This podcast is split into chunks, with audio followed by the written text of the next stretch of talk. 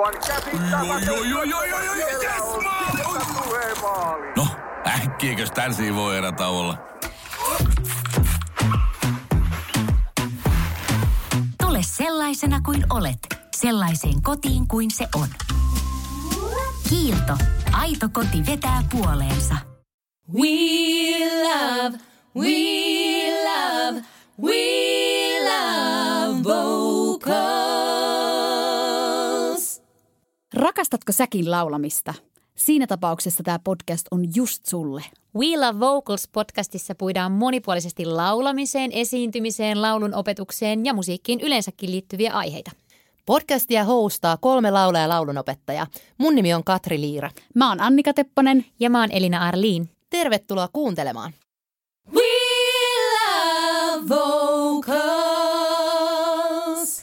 Moikka ja tervetuloa kuuntelemaan We Love Vocals podcastin jaksoa numero 11. Ja tämä on siis, uskokaa tai älkää, niin ensimmäisen tuotantokauden viimeinen jakso.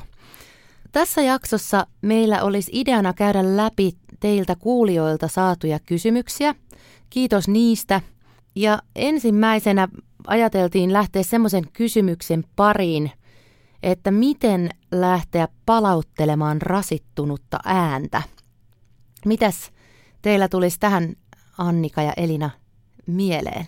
No itse asiassa tämä oli ihan superhyvä kysymys ja meillähän on ollut ajatuksissakin tehdä tästä kokonainen jakso sitten seuraavalle tai sitä seuraavalle kaudelle. Eli siellä sitten käydään vielä pikkasen tarkemmin, mutta jos käydään muutama semmoinen pääpointti vaikka tässä jaksossa, niin mä sanoisin ensimmäisenä, että lepo, lepo ja lepo. Eli mielellään täydellinen ääni lepo. Tarkoittaa siis sitä, että älä puhu ollenkaan, älä laula ollenkaan, äläkä varsinkaan kuiskaa ollenkaan. Eli ihan semmoinen niin orjallinen äänilepo, niin se on niin kuin mun lemppari.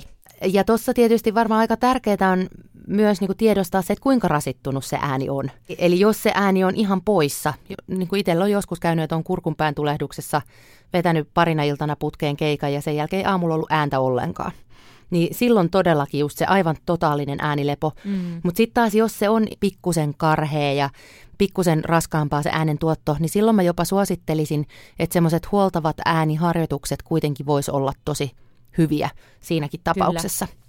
Mutta jo, lähinnä, että jos siellä tuntuu vaikka kipua kurkussa, niin se on aika hyvä mittari siihen, että silloin ei kannata lähteä ollenkaan sitä ääntä käyttämään. Joo, ehdottomasti. Ja mun mielestä tähän liittyy myös semmoinen, että jos sä tunnet sun kropan ja tunnet sun äänen, niin sä tavallaan jo pyrit mahdollisimman ajoissa tekemään semmoisia tietynlaisia muutoksia siihen sun toimintaan. Että jos tuntuu siltä, että, että tota se, vaikka se kurkunpäätulehus on tulossa, niin sitten jo ennalta alkaa vähän niin kuin putsata sitä vaikka kalenteria, jos on mahdollista, tai jos ei ole, niin sitten sitä lepoa alkaa tehdä jo siinä vaiheessa.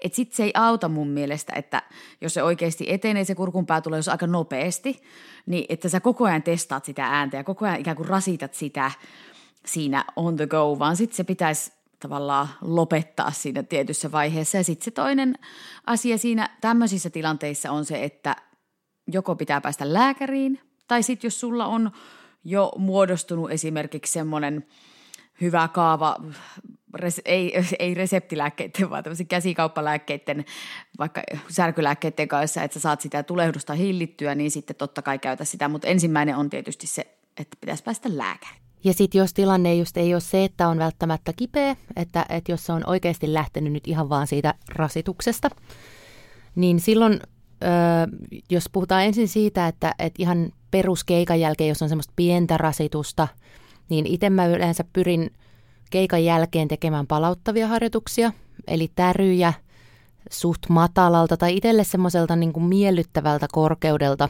Eli ihan sama kuin urheilussakin, ettei tavallaan lopeta siihen, että sä oot vetänyt just sillä niin kuin 170 sykkeellä täysin, vaan semmoinen pieni palauttelu siihen sen laulamisen jälkeen, just jollain täryillä tai jollain semmoisella niin lempeillä tavuilla, ämmällä, niin, eli, eli semmoista niin kuin kevyttä cooldownia. Mutta mm. sitten taas, että jos, jos on kyse sit ihan siitä, että siellä alkaa olla jo niin oikeasti turvotusta ja että sä oot pitemmän aikaa rasittanut sitä ja sulla on ehkä tekniikassa pikkusen jotain parantamista, että se jatkuvasti rasittuu ja se paineen käyttö on tosi suurta, Niin sitten mä jotenkin suosittelisin, että ensin tsekkaa just foniatrin kanssa sen, että mikä se tilanne siellä on. Ja sitten resonaattoriputken, jos hommaa puheterapeutin kanssa, niin se resonaattoriputki on mun mielestä ihana palauttelu Mm. väline. Että sillä mä tykkään tosi paljon tehdä, jos on silloin, kun on ollut oikeasti niin kuin tosi rasittunut ääni. Mm.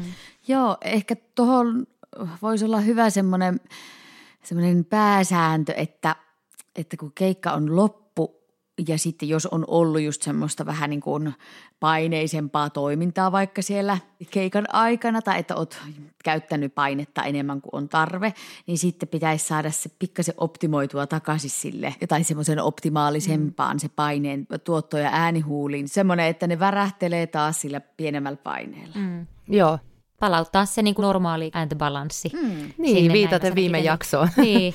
Itse asiassa mä teen ton joka keikan jälkeen. Sama. Ihan vaikka ei olisi niinku repinytkään mitään, niin se on mulle niinku semmoinen tapa. Haluatteko te antaa jotain ihan semmoisia niin kanssa, että mitä te käytännössä, mitä harjoituksia te käytätte siihen palautteluun?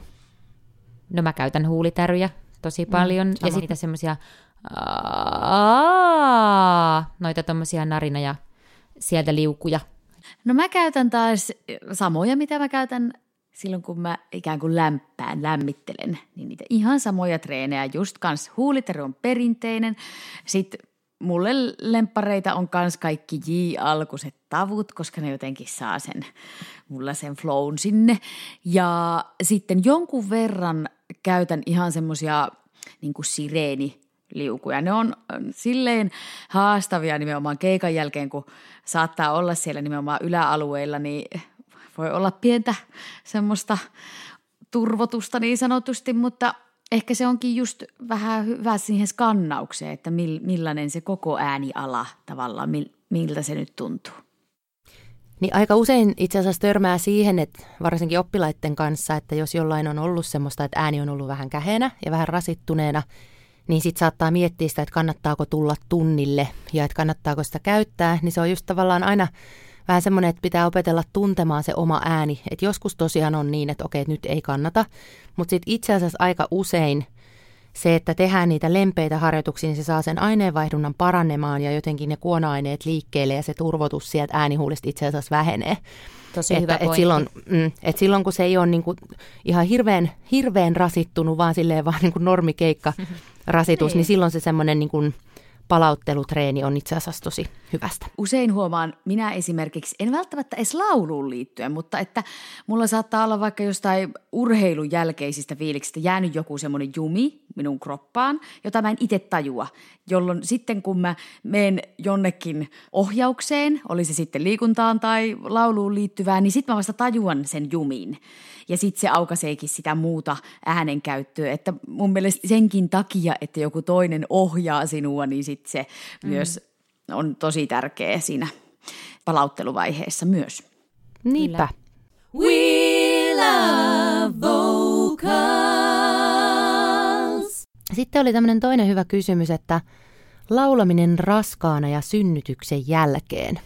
Nyt mä haluan siis sanoa, että minulla ei ole mitään kokemusta tästä, joten nyt te saatte arvon kollegat niin puhua tämän seuraavan eh, kymmenen Niin se voi olla täysin. tietysti vaikea, vaikea silleen spontaanisti, spontaanisti heittää ajatuksia. Joo. Siis mä veikkaan, että tuossa on niinku varmasti niin, että jokainen kokee sen eri lailla ton asian riippuen siitä, että millainen se raskaus tai synnytys on niinku myös ollut. Että mulla ei ole esimerkiksi itsellä kokemusta niinku sektion jälkeen laulamisesta, joka varmaan on esimerkiksi ihan oma lukunsa. Mutta ehkä semmoinen yksi semmoinen yleistys niin kuin raskaana laulamiseen on se, että varsinkin jossakin vaiheessa sitten, kun se vatsa alkaa olla niin, kuin niin iso, niin siellä ei samalla lailla niin palleja pääse laskeutumaan, kun siellä ei vaan ole niillä sisäelimillä tilaa, mihin mennä, että se kohtuu ikään kuin täyttää sitten sitä osaa. Että mä ainakin muistan itse molemmista lapsista niin kuin loppuvaiheessa, että oli aika niin kuin lyhkäisiä fraaseja, koska ei vaan niin kuin kerta kaikkiaan, ei vaan niin kuin lähtenyt pidemmät. Ja ihmettelin, että mitäs tässä nyt ihan samalla lailla hengitin kuin normaalistikin, että aivan niin kuin ei se, se ei nyt päde tässä tilanteessa. Että se oli yksi.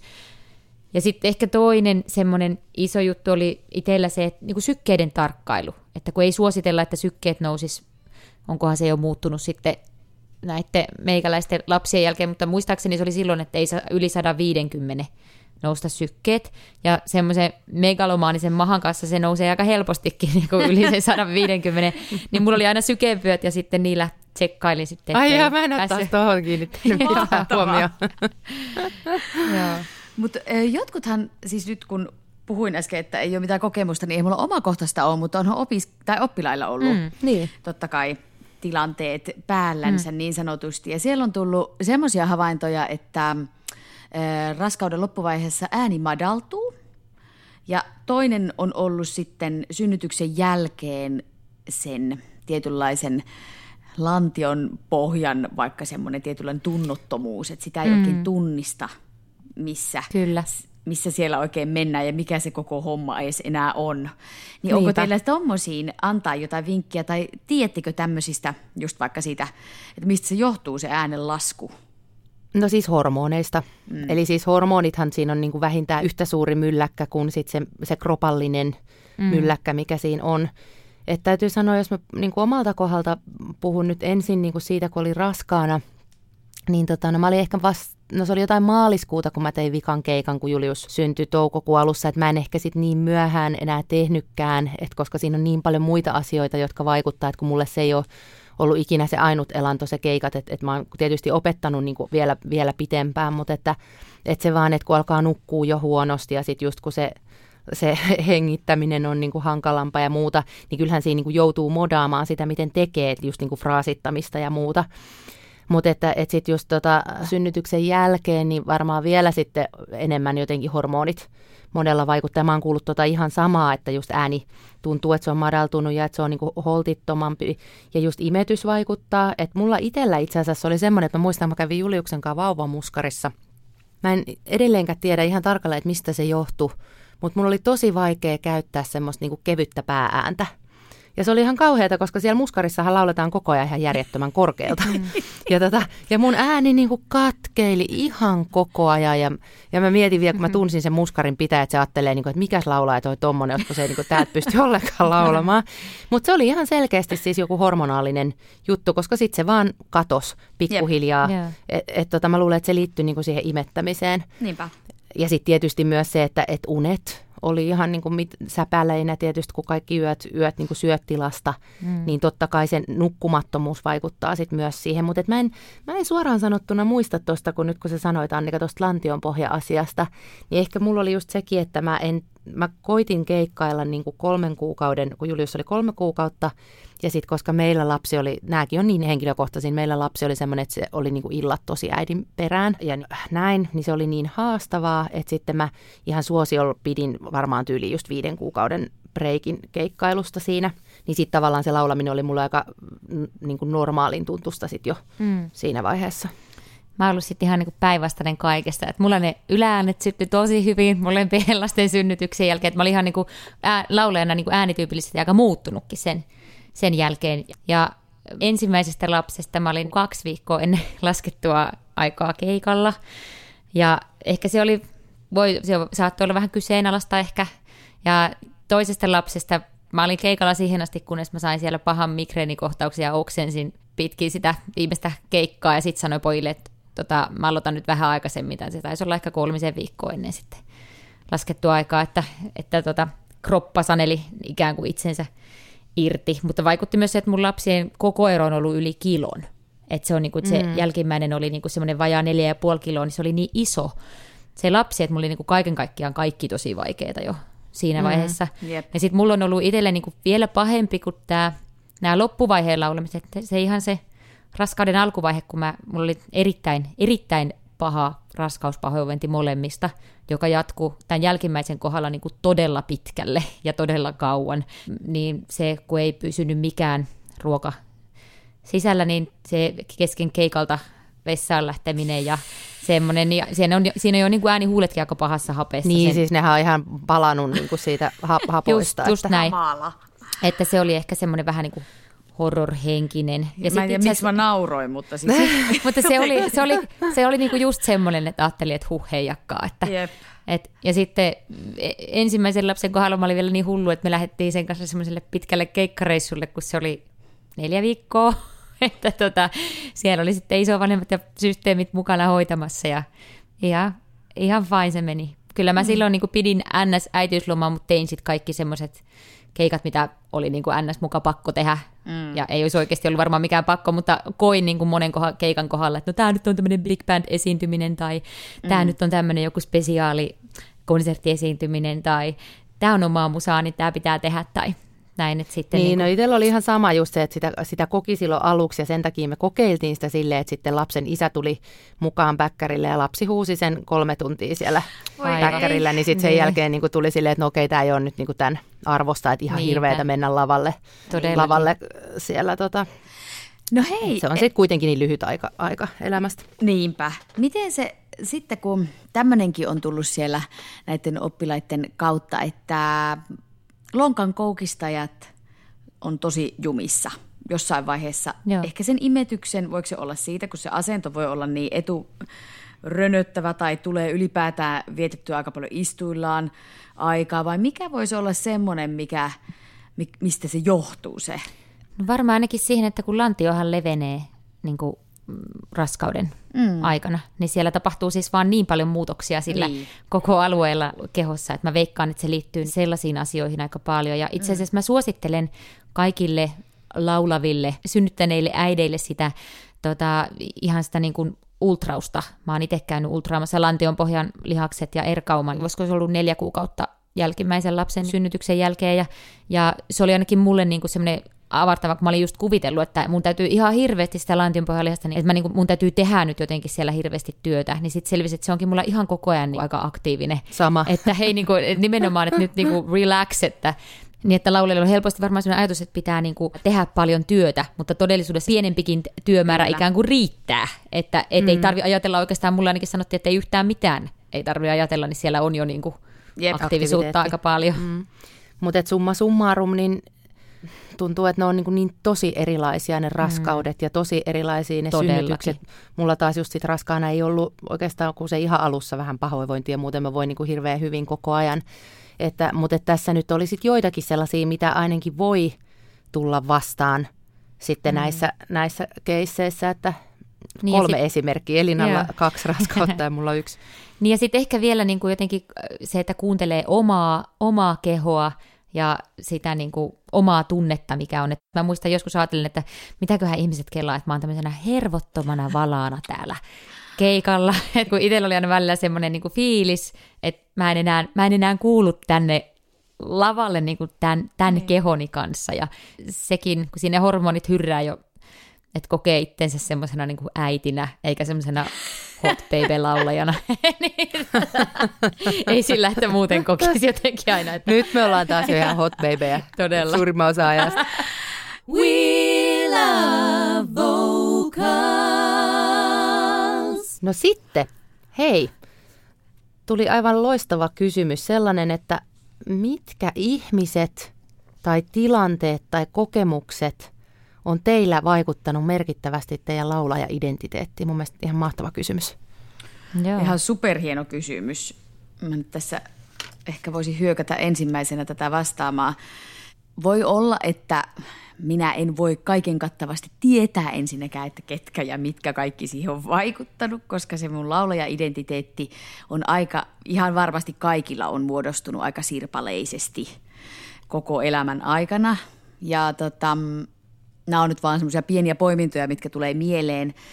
Mä oon kasvanut semmoisessa perheessä, mikä on hyvin ö, klassista musiikkia kuuntelevaista ja työskentelee klassisen musiikin parissa, niin mulle oli tosi tärkeä hetki, kun mä tajusin, että mistä mä itse tykkään, millaisesta musasta mä tykkään.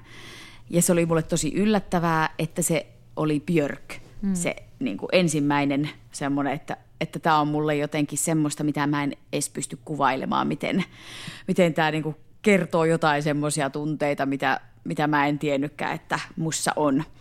Niin se oli mulle semmoinen ensimmäinen aha-elämys siihen, että aha, tälleen voi ensinnäkin A käyttää ääntä, voi mennä, voi rikkoa rajoja ja voi rohkeasti jotenkin olla ihan tommonen quirky tai outo.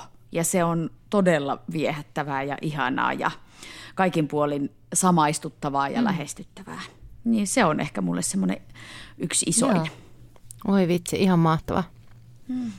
Mitäs Elina? Teidän vuoro. Tota, mulla ehkä se niinku mulla se jossain määrin se laulaja-identiteetti ja sitten semmoinen itseluottamus on niin kulkeneet käsi kädessä. Et ehkä sellaiset, jotka on jotenkin kohottaneet itsetuntoa laulajana, on niin vaikuttaneet paljon siihen mun laulaja-identiteetin muodostumiseen. No siis tietenkin se, että perheessä on laulettu paljon, koko lapsuus, soitettu ja laulettu. Ja perhe on mahdollistanut, että on päässyt harrastamaan musiikkia pienestä pitäen. Niin mä mielen, että siinä on niin kuin ollut iso vaikutus. Ja sitten alaasteen luokanopettaja, joka laulatti paljon. Ja laulattiin, me siis laulettiin maakuntalauluja ja virsiä, mutta kyllä välillä jotain Mattia ja Teppoakin. tota, mutta siis laulettiin lastenlauluja tuollaisia ihan, en, se, sillä ei ollut niinku mulle oikeastaan mitään väliä, mitä me laulettiin, vaan sillä, että me laulettiin joka päivä. Niin. Ja hän niinku kannusti, kannusti meitä jotenkin kaikkia siihen laulamiseen. Se oli niinku mun mielestä semmoinen, että meidän koko luokka oli sitä mieltä, että kaikki me ollaan laulajia. Se oli jotenkin oh. ihana ajatus. Ja totta kai nyt sitten joku sieltä varmaan aina pyrkii esiintymään enemmän kuin, enemmän kuin muut, mutta siihenkin sai sitten kannustusta, mikä oli ihan.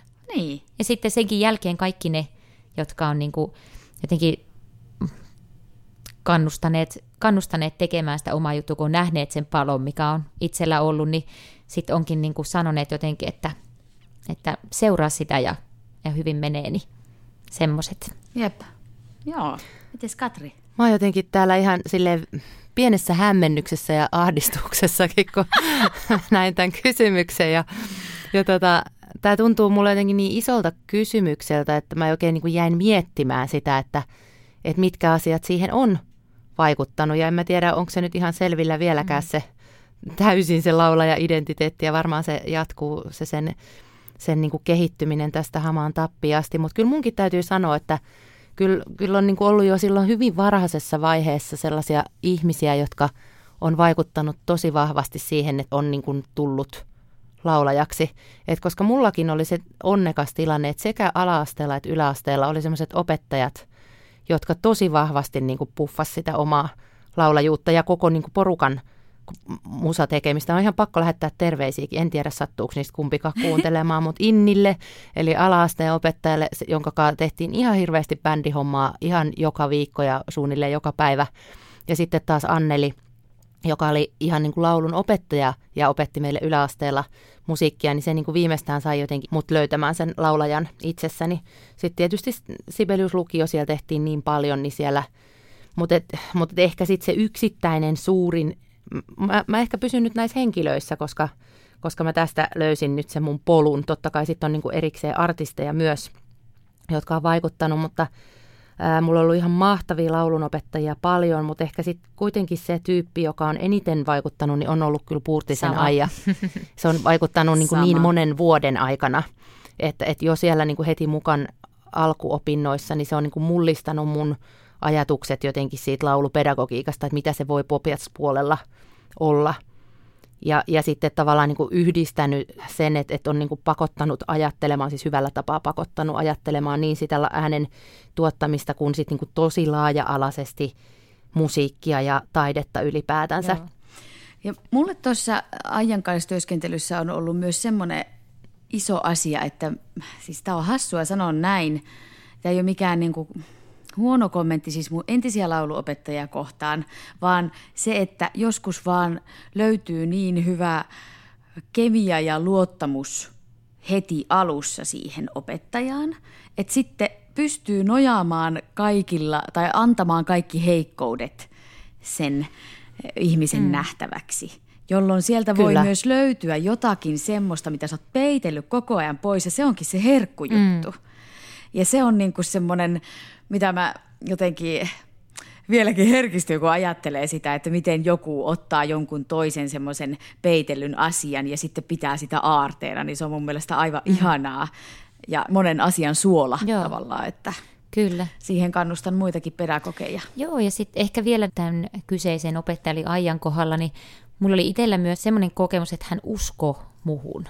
Ja hän niin kuin mm. kannusti ja jopa niin kuin edesauttoi omilla kontakteillaan tosi paljon siinä omassa artistitekemisessä, että välillä, välillä kun oli itse luonnollisesti se oma artisti-identiteetti ja laulaja-identiteetti ei ollut siinä vaiheessa kovin vahva vielä, tai oli niin kuin tosi paljon hakusessa, niin silloin se, että joku kuitenkin sanoo, että niin kuin kaikilla olemuksella ja teoillaan niin kuin näyttää, että, että mä uskon suhun, niin silloin on niin valtava merkitys. Mä vähän veikkaan, että mä en olisi niin kuin ehkä uskaltanut lähteä tekemään omaa musaa ilman sitä kannustusta, mitä mä sain. No että se on niin kuin aika iso, iso juttu. Ja mä oon monesti miettinyt sitä, että mm. mä haluan olla kanssa sellainen opettaja. Ja mä haluan olla semmoinen niin kuin kokemus, mitä nämä mun ihanat, mulla on sattunut niin paljon näitä hyviä pedagogeja, että mä haluan olla kans mun opiskelijoille se, joka niin kuin pointtaa ne hyvät asiat ja kannustaa ja sanoo, että sä oot just riittävä ja sä oot ihan yhtä valmis kuin kaikki, jotka lähtee tekemään, niin kuin tota, että,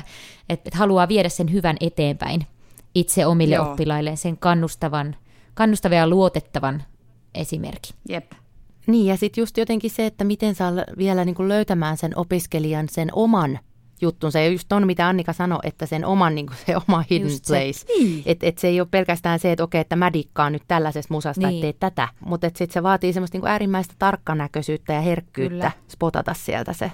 Ja ylipäätään ehkä tämmöisissä, kun nyt ollaan puhuttu, niin kuin teillä on ala-asteen maikka, ja mullakin on ehkä semmoisia, ja sitten varsinkin lukiossa mulla oli tosi ihana ilmapiiri siellä ylipäätään siellä niin kuin mm. opiskelijajoukossa niin kuin mun vertaisten kanssa, niin sitten hoksaa just, että sillä kouluympäristöllä on ihan älytön vaikutus, ihan missä tasolla tavallaan liikutaankaan, niin siihen, että minkälaisia meistä ylipäätään muodostuu, mutta myös musiikkialalla, että minkälainen itseluottamus meille tulee. Mm. Ja, niin. Joo, tämä oli ihan mahtava, mahtava kysymys ja jotenkin itse jäi vielä, just täytyy jäädä miettimään muutamia osioita tuossa. Mä esimerkiksi jäin miettimään tosi paljon sitä, että mistä, mistä niin ne musastailit on tullut itselle, mitä tällä hetkellä eniten tykkää tehdä, mutta mä jään äh, pohtimaan näitä asioita syvällä sisimmällä.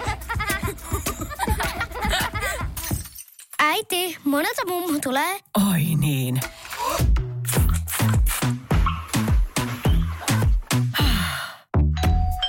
Helpolla puhdasta. Luonnollisesti. Kiilto. Aito koti vetää puoleensa. Joo. We love vocals. No mut hei, sitten seuraava kysymys kuuluisi näin, että miten luoda suhde omaan ääneen kautta soundiin? Tunnistaa itsensä silloinkin, kun hakee erilaisia sävyjä. No Katri, annapas paukkua. Minä haluan kuulla, mitä ajatuksia sulla on tästä. Mäkin haluan kuulla sun ajatukset ensin.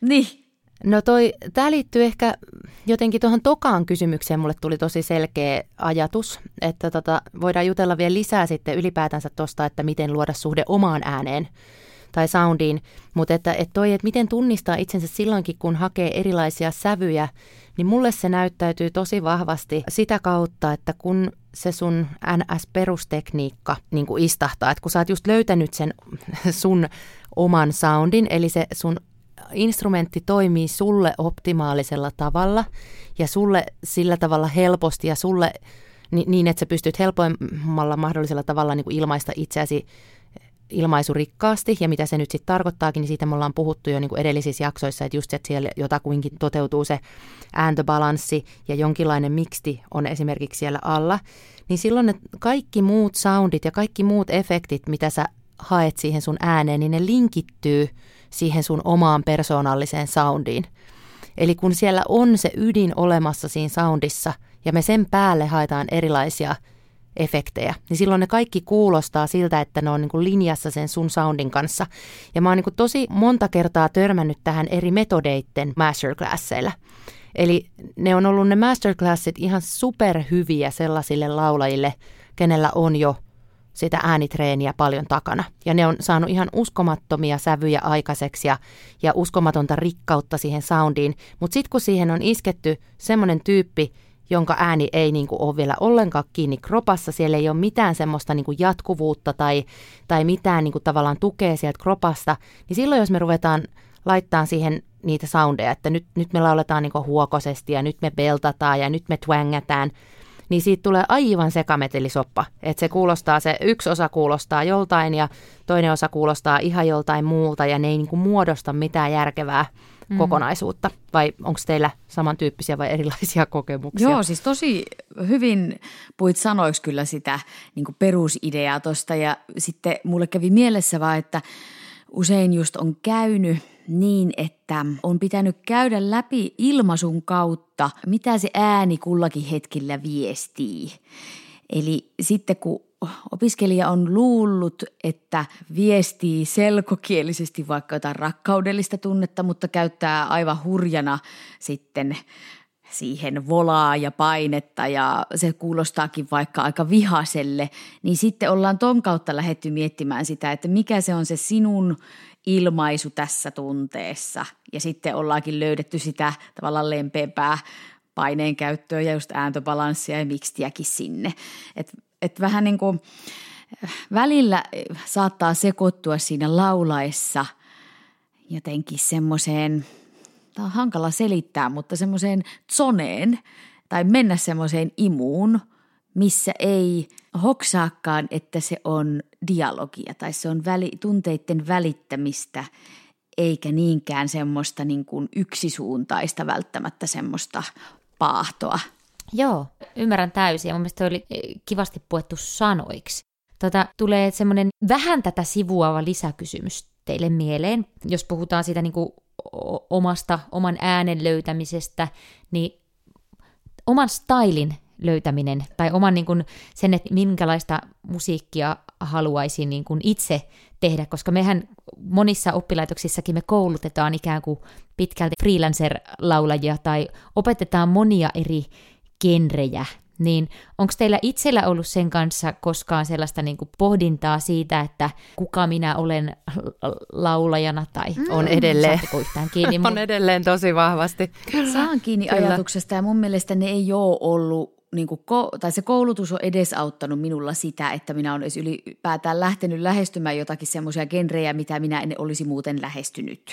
Mm, kyllä. Että jotenkin mulla on ollut aina mukana ne tietyt mun lemppari stylit, mutta sitten minä olen lähtenyt seikkailemaan vähän, vähän sinne ja tänne tavallaan sen koulutuksen ansiosta, mikä on mun mielestä ihan äärimmäisen herkullista ja toisaalta, että se on vaikuttanut sitten minun musan tekemiseen ihan äärettömän paljon mm. sitten ne seikkailut.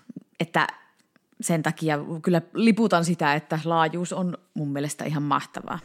Mäkin liputan ihan ehdottomasti. Mä ehkä, ehkä vielä peräänkuulutan sitä, että siinä yhteydessä myös kuitenkin tuettaisiin sitä oman jutun löytämistä, koska mä oon sitten taas jotenkin ehkä kokenut sen aika niin kuin montakin kertaa oman, no voiko nyt sanoa laulaja uran aikana, mutta että, että aika, aika monesti on jos ollut sellaisessa tilanteessa, että joku on sanonut esimerkiksi levyyhtiöstä – että jotenkin, että ota, ota semmoinen pieni putki nyt ja kato sinne ja, ja niin kuin jotenkin, että on niin kuin peräänkuulutettu sitä, että terästä sitä sun omaa visioa vielä siitä, että mitä sä haluat tehdä.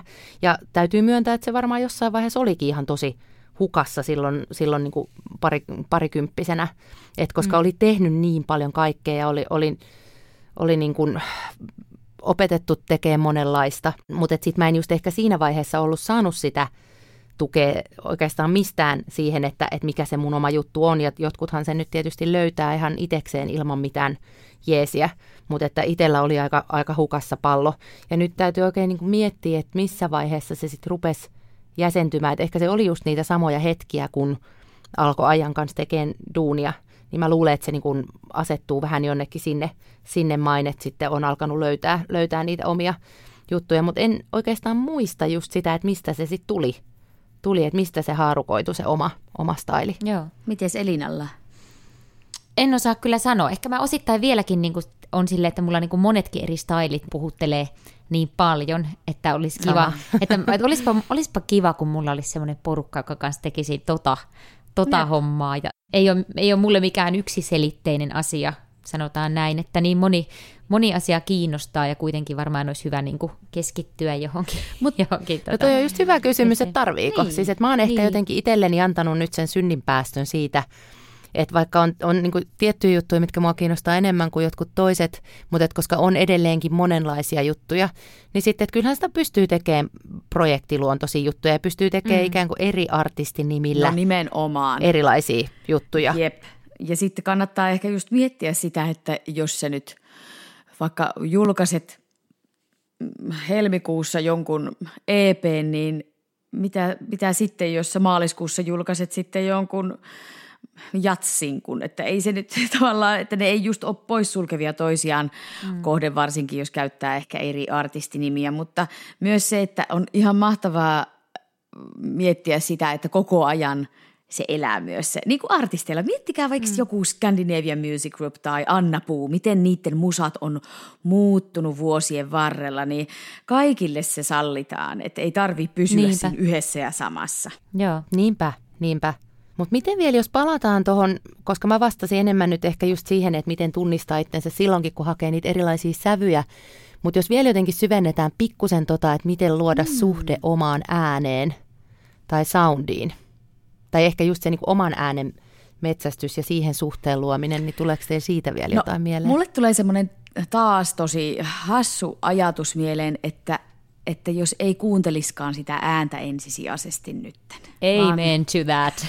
Jaa. Aamen, sanon minä myös Koska täältä. sehän meitä lukkiuttaa aina se lopputuloksen saaminen. Kun me halutaan tietty lopputulos, niin sitten me lähdetään sitä työstämään ja liiallista ajatusta käyttää siihen. Mutta se, että, että ikään kuin lähtiskin sen kehon kuuntelun kautta ja luottamaan tavallaan, että jos se tuntuu hyvälle ja, ja sitten vielä ulkopuoliset korvat tuo sulle uutta tietoa ja sitten sä oot jotenkin kontaktissa itsesi kanssa, niin se on mun mielestä se tärkein versus sitten se lopputuloksen kuunteleminen ja sen oman äänen vaikka ähm, nauhoittaminen ja äänittäminen, ne tulee sitten myöhemmin mun mielestä kuvioihin, mutta toi on mun mielestä se lähtökohta.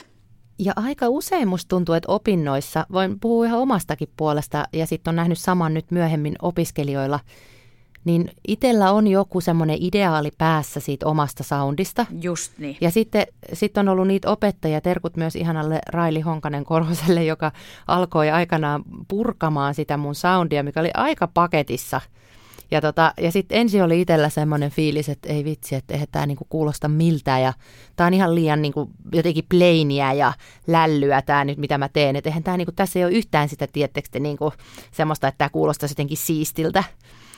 Ja sitten sit nyt mä oon ollut niin monta kertaa niin kiitollinen Railille siitä, että se riisu sen kaiken ylimääräisen siitä mun äänestä pois. No kun siis mulle kävi nyt tässä tämmöinen hassu juttu, että mä kuuntelin mun kymmenen vuotta sitten tehtyjä tutkintokonsertteja. Siis, tai näyttökonsertteja. Ne oli silloin jo näyttöjä tuolla konsalla. Ja mä olin silloin siis äh, siinä näyttötilanteessa ja sen jälkeen, niin mä kuuntelisin keikan kerran ja sitten mä sanoin niin kaikille, että oli ihan hirveätä. Piip. Anteeksi kuraa. että mä en niin todellakaan voi kuunnella tota enää ikinä ja että tämä meni ihan huonosti, mitä ikinä muut sanookaan tästä. Niin nyt mä sitten, kun mä jälkeenpäin kuulin sitä, niin sitten mä tajusin, että no A, että mä oon ollut liian ankara itselleni, mutta B, että mulla on ollut semmoinen yksi kohta vaikka mun äänessä, mitkä mä oon kuvitellut, että mun pitää laulaa tietyllä tavalla. Ja ne on mulla ne niin kuin, sanotaan niin kuin rintarekisterin yläpään alueen äänet. Mä oon aina ajatellut, että ne on niin kuin hyviä vaan silloin, jos ne pystyy laulaa stydisti. Ja se on ollut mulla se juttu aina. Ja mä kuulen sen saman tien sieltä, tai kuulin sen nyt siellä keik- niistä keikkaäänitteistä. Että tossa mä niinku, vaan niinku tyhmästi korostan niitä kohtia, vaikka mä olisin vaan voinut vetää ne yhtä silleen lunkisti kuin ne alemmat äänet. Tätä on hankalaa selittää, mutta mä vaan niin tajusin siinä, että se mun ajatus tai se mun pään sisäinen ajatusmalli ohjasi niin vahvasti sitä mun työtä, että mä tavallaan sirpaloitin sen mun ihan ok laulutekniikan sillä höpsöllä ajatuksella. Niin, ja tässä mm. tullaan just siihen, mitä Annika puhuit siitä keho, kehosta. No just Ja näin. että et kuunnellaan sitä, miltä tuntuu kehossa, että se keho kyllä tietää. Ja silloin siitä välittyy myös muille siitä laulamisesta jotenkin semmoinen tietty ydin ja aitous, kun sä olet – ikään kuin vuorovaikutuksessa siihen, tämä kuulostaa nyt ihan joltain niin kuin huru, huruakka jutulta, mutta että sä oot niin kuin vuorovaikutuksessa siihen niin kuin sisimpääsi ja sitten samalla se sun keho pääsee toimimaan niin kuin optimaalisella tavalla. Kyllä. Joo, ja siis ehkä mulla niin itsellä oli, just kun muistelee noita samankaltaisia aikoja, kuin mistä Annika, Annika puhuu, ja mä kävin silloin paljon sellaista niin kuin keskustelua itteni kanssa, että mä niin kuin hahmotin sen, että mun instrumentti ei ole valmis, Mä niin kuin koko ajan hahmotin sen, että mä oon niin kuin tosi keskeneräinen niin kuin omasta mielestäni laulajana, ja varmaan kaikkien muidenkin niin kuin, ainakin laulupedagogien mielestä, että kaikki tiesi tavallaan sen, että, että tota, tota mä en niin kuin vielä osaa, joitakin tiettyjä juttuja. Niin sitten sit kuitenkin se identiteetti siinäkin vaiheessa, silloinkin tekee keikkoja ja silloinkin pitää niin kuin jotenkin mm. kantaa, kantaa itsensä, niin sitten mulla sen auttoi silloin tosi paljon. No ensinnäkin omat vanhemmat, jotka sanoivat aina, että, että milloin sä olet sitten valmis, että, milloin sä, että mikä on se, näytä se piste, kun sä oot mielestäsi riittävän valmis tekemään vaikka jonkun levyn, että mikä, mikä sun pitää olla, joku tohtoriko, mm. että sekö niin on sitten riittävä. Kuka, kuka sut niin kuin vertaisarvioi mm. ensin ennen kuin sä pystyt muka tekemään jotain.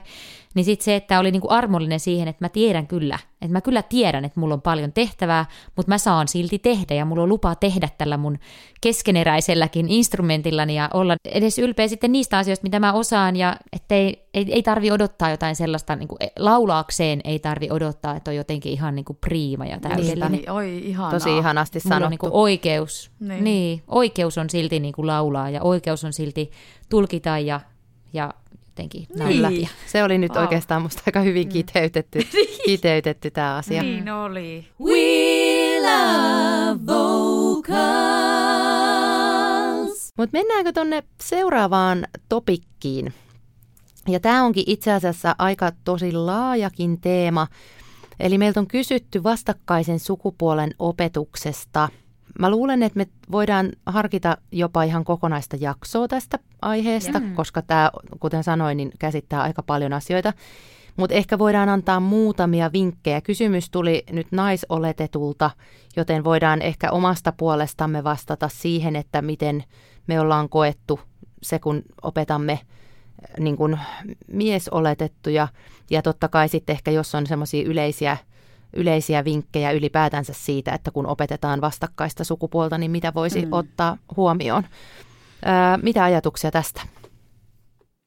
No mulla on ainakin semmoinen ajatus, että kannattaa varata siihen alkuun, siihen toimintatapojen tota, etsimiseen hieman aikaa. Ja nyt mä annan esimerkkejä kohta, mutta että ne ensimmäiset tunnit saattaa olla semmoista, että koska meillä on erilaiset instrumentit, niin se äänellinen esimerkki ei tule kuulostamaan samalle samalta alueelta laulettaessa, joten siihen pitää kikkailla pienet semmoiset omat tavat. Ja ne löytyy vaan sen opiskelijan kanssa tehdessä, koska joillekin ääniesimerkki mm, vaikka oktaavia korkeammalta ei toimi, vaan pitääkin olla semmoinen samantyyppinen ääni, joka olisi sitten vaikka kvarttiaale tai niinku mm.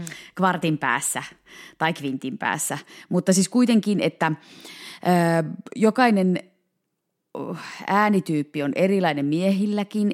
On pakko ehkä tiedustella, että miltä oktaavialalta sä soitat esimerkiksi pianolla ääniesimerkin. Mm. Että onko se siltä soivalta alueelta vai siltä niin sanotulta energeettiseltä alueelta.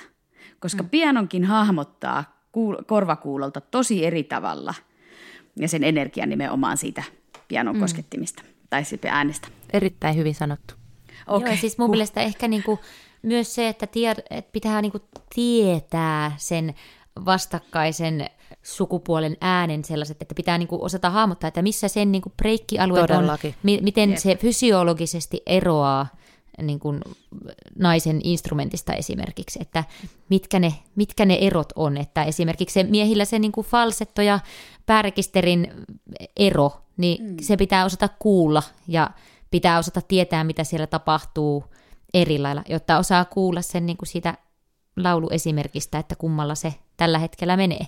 Jep, ja tuohon ehkä liittyen vielä, että koska miehillä on iso tai laajempi se ääniala, niin sitten niiden oktaavialojen etsiminen saattaa ihan jo olla sen takia hankalaa, että voi olla rintarekkaria niin kuin monessa eri oktaavialueessa.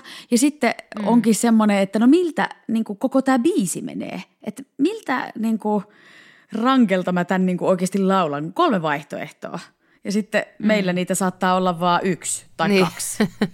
niin sitten me, me ei voida niin kuin sillä tavalla samalla tavalla verrata ehkä sitä, että jos, jos miehillä voisi olla viisi oktaavia, viisi oktaavia niiden ääniala, niin meillä onkin kolme. Niin. Et siitäkin mm. voimme miettiä, että ääripäät lähtee sieltä meiltä pois. Eli voisiko kiteyttää, että just se äänifysiologian tietämys ylipäätänsä niin kuin niistä rekisteripreikeistä ja sitten ymmärrys siitä, että koska miehet käyttää hyvin paljon useammin sitä falsettosoundia, tästähän nyt on paljon niin kuin puolesta ja vastaa ajatusta, että käyttääkö naiset ylipäätänsä ja nykytutkimuksen valossa voivat käyttää, mutta että miehille se on niin, kuin niin paljon semmoinen tavanomaisempi tapa tuottaa mm. ääntä, niin että ymmär, ymmärtää niin kuin siitä. Mutta sitten itselle ehkä on ollut myös semmoinen aika iso oivallus tässä vuosien varrella se, että ei se sitten kuitenkaan olekaan joillakin tavalla niin erilaista. Että okei, okay, no, et no samat breikithän ne siellä on. Ja ihan yhtä lailla mä ongin miehiltä sitä kiinteätä pääääntä, hyvää pää, niin päävoittosta miksi sieltä ylhäältä. Ja että et, totta kai sitä falsettosoundiikin saa käyttää semmoisessa, mihin se sopii, mutta et kuitenkin sit, jos puhutaan siitä, että millä mä pystyn tekemään dynamiikkaa ja mikä on niin käyttiksempi tapa käyttää sitä ääntä, niin kyllähän se on se miksti. Mm. Niin ihan samanlaista asiaa mä teen loppujen lopuksi niiden miestenkin kanssa, mutta se voi olla hyvin paljon hitaampaa joskus. Että jos on tosi tottunut siihen falsetto-tapaan tuottaa ääntä ylhäällä, niin se voi olla aika hidasta löytää sitä kiinteämpää, mm. dynaamisempaa soundia sinne ylös. Kyllä, niinpä. Ja siihen ehkä vielä sitten semmoiseen opetukselliseen pointtiin liittyy semmoinen, semmoinen puoli, että pitää opettajana rohkaistua käyttämään samanlaisia metodeja kaikissa sukupuolissa. Kyllä. Eli myös sitä kehon, tuntemus, kehon tuntemuksen tavallaan lisäämistä ja siihen hiljentymiseen, siihen kuunteluun, kehon kuunteluun herkistämistä, että sitten ei jotenkin lankaudu siihen, että nämä ei kiinnosta nyt jotain sukupuolta tai että nämä on nyt on liian jotenkin jonkin sukupuolisen tyypillisiä tapoja toimia. Että mieluummin vaan niin kuin yleistää se, että kaikkien laulajien kannattaa tehdä näitä, oli kyseessä kuka vaan. Niin ja sitten mm. en mä tiedä, oletteko te miten kokenut, mutta sitten että kyllähän ainakin silloin, kun oli aika alussa opettajana, niin olihan se erilaista. Siis Totta tavallaan, kai. kun sinne tulee kundi, niin se saattoi olla vähän jotenkin niin kuin jännempää ja että no kehtaanko mä nyt näistä asioista puhua. En mä tiedä miksi, mä oon varmaan joku tosi vanha konservatiivi, mutta se, se, niin se jännite siinä on niin kuin erilainen et, ja, ja et miten asioita kyllä. ottaa esille. Hmm. Ehkä yksi, mikä vielä semmoinen käytännön asia, missä on ollut ehkä vähän eroa, että naisten kanssa on ollut helpompi ää, löytää sitä pääääntä puheen kautta. Et koska sitten taas mm. miehet harvemmin puhuu sieltä korkeuksilta, missä se mm. heidän päärekkari on, niin sitten se saattaa tuntua myös jotenkin kiusalliselta, että jos sanoo, että nyt puhutaan täältä näin, niin se ei, se ei niin kuin tunnukaan niin kivalta, niin siinä on tavallaan niin kuin yksi työkalu vähemmän, vähemmän. Sit niin. käytettävissä. Joo. Mutta otetaanko totta. tästä ihan kokonainen jakson aihe? Ja voidaan yrittää tästä. pureutua. Voidaan vaikka kysyä hei joku vieraskin meille sillä että, että voidaan sitten saada joku mies, joka opettaa naisia, niin hän voi sitten kertoa omasta näkökulmastaan. Erittäin hyvä. Loistava. No, äkkiäkös tän voi erätä olla? Tule sellaisena kuin olet, sellaiseen kotiin kuin se on. Kiilto. Aito koti vetää puoleensa. We love vocals. No sitten Miten te olette promonnut itseänne keikkailevina muusikkoina ja mistä kannattaa lähteä, jos ei ole mainetta? Ja nyt mä satun tietämään, että Elina, sä oot muistaakseni blogauttanut tästä, joten haluaisit sä vaikka avata sun ajatuksia? Joo, kyllä. Mä joskus kirjoitin tästä semmoisen blogitekstin omille sivuilleni ja pohdin silloin näitä, mutta tämä ei ole mikään siis kaiken kattavaa, että heitelkää sieltä väleihin sitten, jos tulee mieleen juttuja.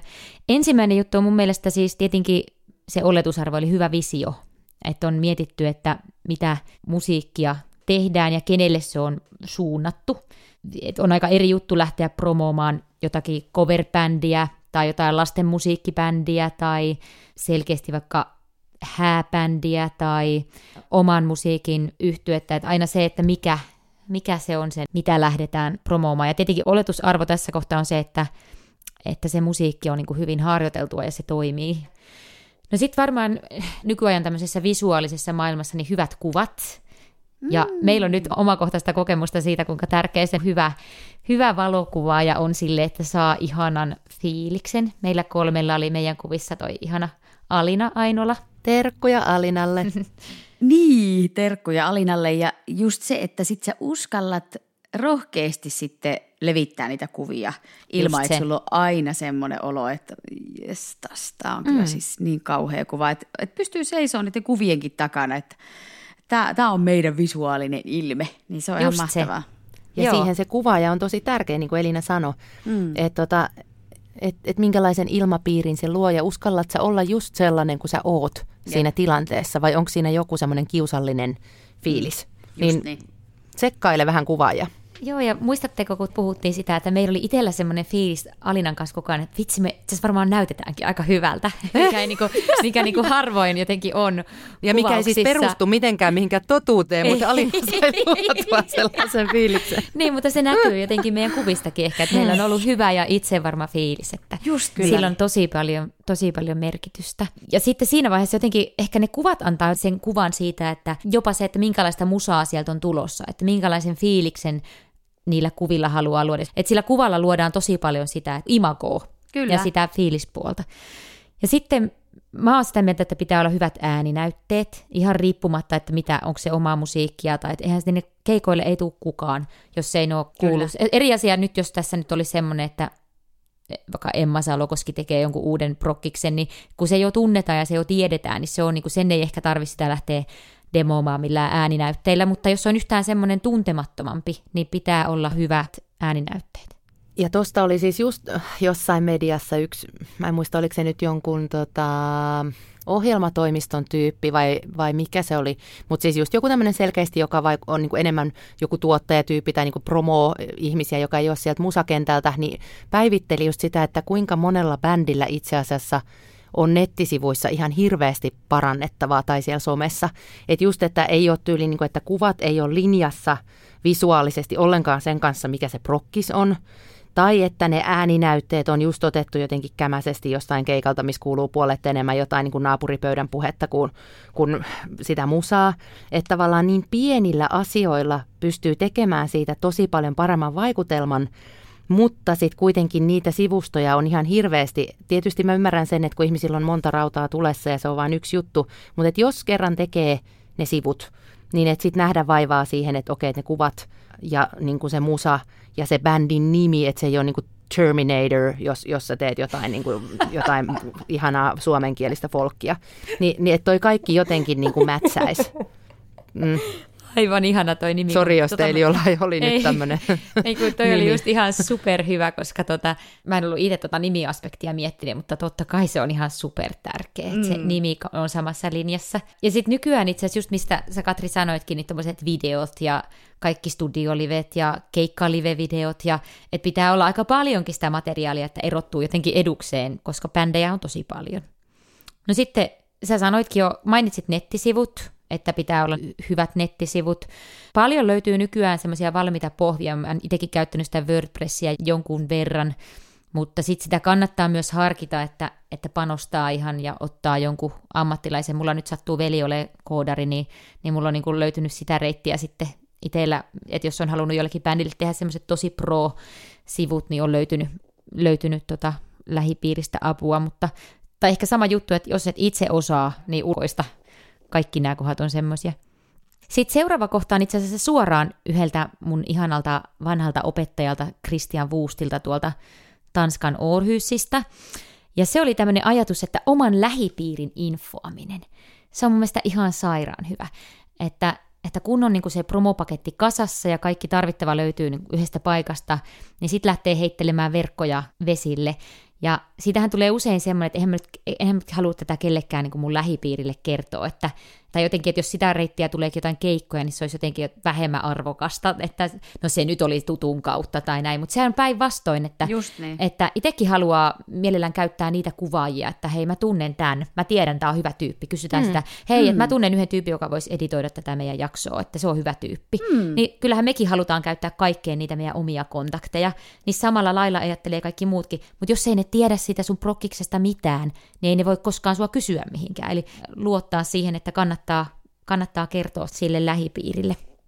Ja sitten vielä se laajemmin omien verkostoiden käyttäminen, eli kaikki, että olisi jo, vaikka jos olisi oikein superpro, mitä meikäläinen ei ole, niin olisi jossain yhdessä failissa kaikki tutut tuottajat, ohjelmatoimistot, ää, olisi selkeä infopaketti, jonka laittaa joidenkin bändien kanssa ollaankin tehty tämä, että jos on lanseerattu joku uusi, uusi poppo, niin semmoinen niin sähköposti, jossa on sitten linkit ja lyhyt info, ja sitten, että päästäänkö teidän ohjelmatoimistojen listoille, tai jos tulee mieleen, mihin voisi tällaista musaa tarvita, niin että käyttää laajemmin sitä jo kerättyä verkostoja. Kaikilla oppilaitoksilla on usein semmoinen oma keikkavälitysohjelmatoimisto. Sipalla on esimerkiksi Primo, joka buukkaa paljon meidän opiskelijoiden ja opettajien bändejä, ja Turun konservatoriollakin puukataan tosi paljon opiskelijoiden bändejä, niin kuin Metropolian omat systeeminsä ja näin, niin se on niin kuin usein monelle se ensimmäinen semmoinen ulkopuolinen taho, joka alkaa sitten, sitten tota, buukata. Sitten taas mä oon sitä, että jos on niin kuin joku tämmöinen selkeä ulko, niin kuin vaikka promo, promolevy tai niin kuin jos on sinkujulkaisu tai joku muu, niin sitten kannattaa miettiä sitä, että onko ne omat verkostot vielä tarpeeksi laajat, vai pitäisikö käyttää jotain promoottoria, tiedottajaa, joka sitten tietäisi, tietäisi valmiiksi kaikkien radioiden ö, päättävät tahot ja tietäisi, olisi ne niin kuin lehtikontaktit valmiina, että se on aika iso duuni lähteä kyllä itse tekemään. Mä oon niin kuin oman musan jutuissa ottanut aina sen tiedottajan tai promoottorin, koska se on ollut, ei, ei mulla olisi ollut semmoisia kontakteja itsellä. Mitä kautta sä oot löytänyt semmoisen ihmisen? No taas täältä verkostoja heittelemällä, että mm. joku tuttu oli käyttänyt samaa ja kehu, että Singers Unitedissa ainakin on paljonkin käyty noita keskusteluja, niin, niin. sieltä voi vaikka tsekata, että ketä on suositeltu, niin se on aika hyvä, että jos, jos kollegat suosittelee. Niin. Mm. Ja tässäkin ehkä sitten semmoiset, että ei ne verkostoitumiset saata olla niin kaukaisia asioita, just se joku Singers United, niin sehän on aika helposti lähestyttävä yhteisö, niin sitten voi käyttää tommosiakin some-verkostoja tosi Just näin. paljon hyödyksi. Niin ja some ylipäätään siis Joo. sitten niin kuin kaikessa promomisessa. Todellakin. Nyt on Joo. ihan, ihan niin kuin massiivinen, että, että sitten kun mm. rupeaa jossain omalla Instatilillä tekemään vaan jotain niin kuin ihan törkeän kovaa sisältöä, niin kyllä se, mä jotenkin itse luotan siihen, että kyllä se niin kuin tavalla tai toisella löytää kuulijoita. Just se. Joo, seuraava kohta onkin mainostaminen ja täällä on just tämä eri sivustot, Google, some, JNE ja sitten suora keikkojen myynti kohdeyleisölle. Että jos on vaikka esimerkiksi jotkut baarikeikat, niin olla suoraan itse sinne yhteydessä. Tai sitten keikkamyyjä on niin kuin myös vaihtoehto. Sitten mä oon tämmöisen vinkin laittanut, että googlalle, miten ihailemasi bändit mainostavat itseään ja mieti, kuinka voisit erottua joukosta. Että katsoo, että miten ne niin kuin hoitaa sitä markkinointia ja sitten sitä kautta ehkä saada jotain inspiraatiota siihen omaan, Tosi hyvä omaan tekemiseen. Mahtavaa. Ja sitten viimeisin on varmaan kaikista itsestä selvin, eli sana kiertämään. Monesti käy silleen, että sitten kun pääsee tekemään jossain ne ensimmäiset keikat, niin sieltä sitten se, että jos on käyntikortteja mukana, niin aika usein niitä käyntikortteja siellä sitten menee. Ja, mutta se liittyy siihen, että sitten se keikka pitää hoitaa aika hyvin, että ei, ei se sana lähde kiertämään, jos ei se oletusarvo, eli se musa ja kaikki muu siellä ole kunnossa. Todella. Todellakin, ja just tavallaan niin kuin se polku, että ensin hommaa itsensä vähän vaivalla joihinkin paikkoihin soittamaan. Ja voihan olla ihan pieniäkin paikkoja jossain niin kuin oman kodin lähellä. Ja, ja sitten tavallaan sitä kautta, sit, että ainakin itsellä tällä hetkellä, jos puhutaan niin tuommoisesta cover-keikkahommasta, niin ei mun tarvi myydä, vaan että se just sit poikii tavallaan se, että kun tekee niitä keikkoja, niin sitten aina mm. niin kuin sitä kautta Kyllä. Sitä kautta niitä keikkoja tulee just sen verran, kun mä niitä nyt tällä hetkellä jaksan tehdä. Että sitten tietysti tuommoinen niin oman taiteellisen prokkiksen markkinointi, niin se onkin sitten ihan oma, oma kakkunsa, Jep. koska sit se, se ei tavallaan, niin kuin, se, ei, se ei sitten taas tuolla metodilla ei ihan niin, niin hyvin lähde. Että. Mahtavaa. Linkataan se sun, sun blogipostaus ehkä Joo, sinne meidän totta, sivuille. Totta. Joo. Niin sieltä voi käydä tuon sitten kirjallisena lukemassa Joo. vielä, jos muistuu mieleen. Yes, ihan mahtavaa. We love vocals. Ää, ja sitten viimeinen kysymys tälle tälle tota kerralle, niin voisitteko... Ja tälle kaudelle. ja tälle kaudelle. Oh, voi... voisitteko mainita muita ääninörttien sivuja, joita fanitatte? Annika ainakin no, fanittaa mä useampaakin. Mm. Sulla on vielä aikaa fanitella. no mä itse asiassa kesällä, kun oli sitä aikaa, niin sitten mä istuin tämän koneen ääressä tosi liian paljon ja katoin tämmöistä The Voice Foundation nimistä saittia. Ja siellä on sekä ihan kirjallista matskua ja lähde, lähdeteoksia listattuna ja sitten on tämmöisiä YouTube-videolinkkejä heidän konferensseihin. Ja siellä on aika äänilaadultaan vaihtelevan tasoisia videoita, mutta se sisältö on usein aika briljanttia. Eli siis siellä on tosi hienoja asiantuntijoita keskustelemassa asioista, jotka nyt sattuu liittymään pelkästään ääneen. Eli siis hyvin herkullista, oh. herkullista matskua. Joo. Ja me laitetaan ilman muuta nämä linkit siis kaikki, totta kai meidän, meidän nettisivuille myös. Sähän laitoit Annika meillekin silloin kesällä jotakin niitä, mekin katsottiin porukalla niitä videoita Joo. ja keskusteltiin lenkeillä, niin Just oli kyllä ne. tosi supermielenkiintoisia. Juuri näin. Onko teillä jotain, mitä te selailette regularly? Joo, no itse tulee ainakin siis YouTubesta katsottua tosi paljon videoita liittyen, niin kuin ihan jos mietitään noita niin anatomian videoita, että jos haluaa saada selkeimmän käsityksen siitä, että, että mitä siellä kurkun päässä esimerkiksi on, niin sinne kun heittää hakuun vaan, että, että Anatomy of Larynx vaikkapa, niin sieltä tulee aika paljonkin hyviä videoita siitä, että mistä kurkun pää koostuu ja mitkä lihakset kiinnittyy ja mihin. Ja niitäkin me kaikki kolme katteltiin koko viime viikko porukalla. Suosittelemme siis tällaisia jaksoa. opintopiirejä, että katsokaa Kyllä. niitä yhdessä Joo. ja tota, keskustelkaa Joo, niistä. me päästiin aina kaksi sekuntia eteenpäin. Joo. sit Ja siis mikä toi oli? Oli hyvä. Sitten sit tietysti myös tällaiset tahot, jotka järjestää konferensseja tai eri yhdistykset. Suomessa laulupedagogit ry suosittelen erittäin lämpimästi. Olin itsekin siellä hallituksessa varmaan, mitäköhän olisi ollut kymmenen vuotta. Siellä järjestetään vuosittain koulutuksia ja sitten tehdään myös joka toinen vuosi julkaisua. Mutta siellä on edullinen opiskelijajäsenyys ja sitä kautta eritoten pääsee sitten niinku verkostoitumaan muiden laulupedagogien kanssa ja saa infoa just siitä, että mistä löytää tietoa. Ja sitten nämä niinku vastaavat kansainväliset tota, yhdistykset myös, eli NUTS, mikä on siis tämä National, mistä se nyt tuleekaan? Associ- association. Association of Teachers of Singing. niin niiden sivuja voi seurata ja sitten on näitä konferensseja niin kuin PEVOK ja ICVT. Me voidaan näistä kaikista laittaa linkit. Niin sieltä konferensseista saa hirveästi tietoa. Mm, kyllä, ja sitten vielä täytyy erikseen mainita tämä upea suomalainen jatslaulun konferenssi, mikä on taidettu niin joka toinen vuosi järjestää Jenny Robson ja Elena Mindruon siinä semmoisena primusmoottoreina sitä olleet järjestämässä. Ja se on ihan mahtavaa, että mekin ollaan saatu Suomeen tämmöinen oma kansainvälinen konferenssi, niin sitäkin voi tosi lämpimästi kyllä suositella kaikille, kaikille laulamisesta kiinnostuneille. Se on yleensä ollut just joskus lokakuussa. Ja Joo. olisiko se ollut peräti niin, että se olisi pitänyt olla, ei kun, ei kun se oli viime syksynä, niin olikin. Eli se on sitten seuraavana syksynä Joo. taas. Ja se on ihan nimeltään siis Jazz Voice Conference, muistaakseni. International. I, niin, eli IJV. Se. Se. Yes.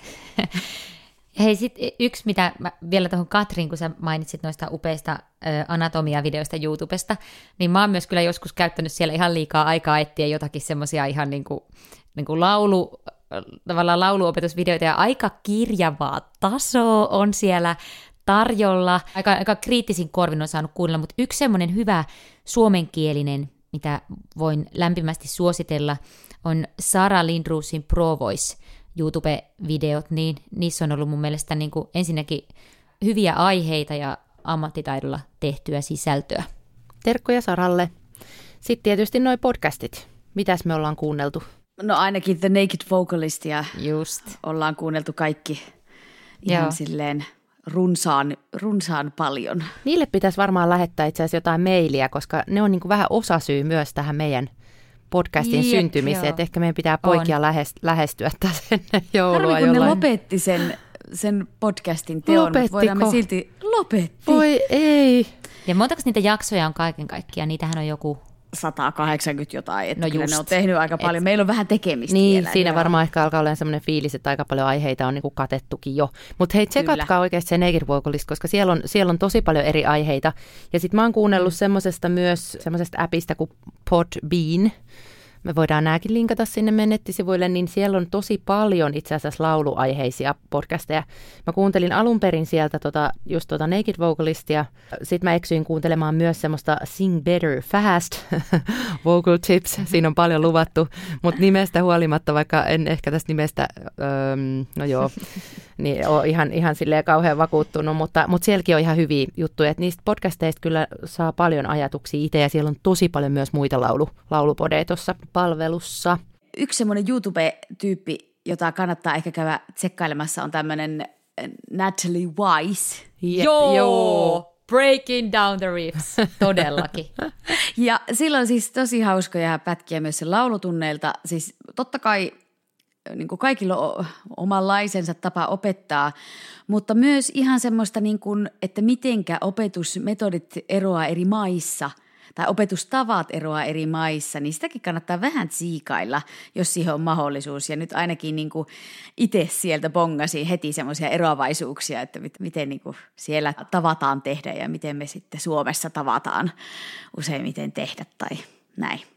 Ja hei, linkatkaa Joo. ihmeessä me, meille päin myös siihen meidän tota, tämän podijakson alle meidän nettisivuille, niin jos on jotain tosi hyviä saitteja, mitä te seuraatte, niin me mielellään ollaan niistä tietoisia ja varmaan kaikki, kaikki kuulijat. Ää, mutta tässä oli nyt nämä meidän tämän Questions and Answers-jakson vastaukset meidän osalta. Ja nyt me haikein mielin, tämä tuntuu ihan epätodelliselta. Miten tämä voi olla tämä tuotantokausi purkissa? Niin me tota, pikkuhiljaa jäädään tästä pienelle lomalle ja ensinnäkin mä haluan vielä tähän loppuun kiittää Elina ja Annika teitä. Oi, kiitos siis, Ja me sua. siis tämä on ollut kyllä, kyllä ihan uskomaton matka teidän kanssa ja ollaan opittu ihan hirveästi, hirveästi asioita niin laulamisesta kuin toisistamme kuin kaikesta niin. muustakin. Ja, ja editoimisesta. Editoimisesta ehkä kaikista eniten. Hei, kiitos kuulijoille. Kiitos, kun olette ottaneet ensinnäkin meidät lämpimästi vastaan. Välillä me ollaan oltu ihan itse kauhun sekaisin, että uskalletaanko me puhua näistä aiheista ja mitä tästä nyt niinku seuraa, mutta teidän vastaanotto on kyllä ollut niinku ihan superpositiivista ja kannustavaa. Kiitos kaikista viesteistä, mitä ollaan saatu ja kaikista maininnoista ja muista, niin ollaan tosi otettuja niistä. Ja sitä suuremmalla innolla, kun me päästään ensin pikkasen niin huilimaan, niin sitten me tullaan seuraavaan kauteen taas semmoisella energialla, että ei mitään järkeä. niin, aika kova lupaus oli kyllä nyt pitää. Että kuinka paljon tästä voi vielä niin energisemmin tehdä, että jumpataanko me samaan aikaan. Toi onkin muuten hyvä idea, saisi senkin mahtumaan näihin päiviin. Kyllä, No ei vaan. No hei, sitä kohti sitten, mutta onko jollain jotain loppukaneettia tähän heittää? Ei oikeastaan muuta kuin, että kiitos ja tästä jatketaan sitten seuraavalla kaudella. Kiitos kaikille ja hei ihanaa syksyä teille ja kuunnelkaa meidän podia syksyn ratoksia. Palataan sitten muutaman kuukauden päästä uusin jaksoin. Kiitti teille yes, ja moikka. Kiitos, kiitos. moi moi. moi. We love, we love, we love vocals.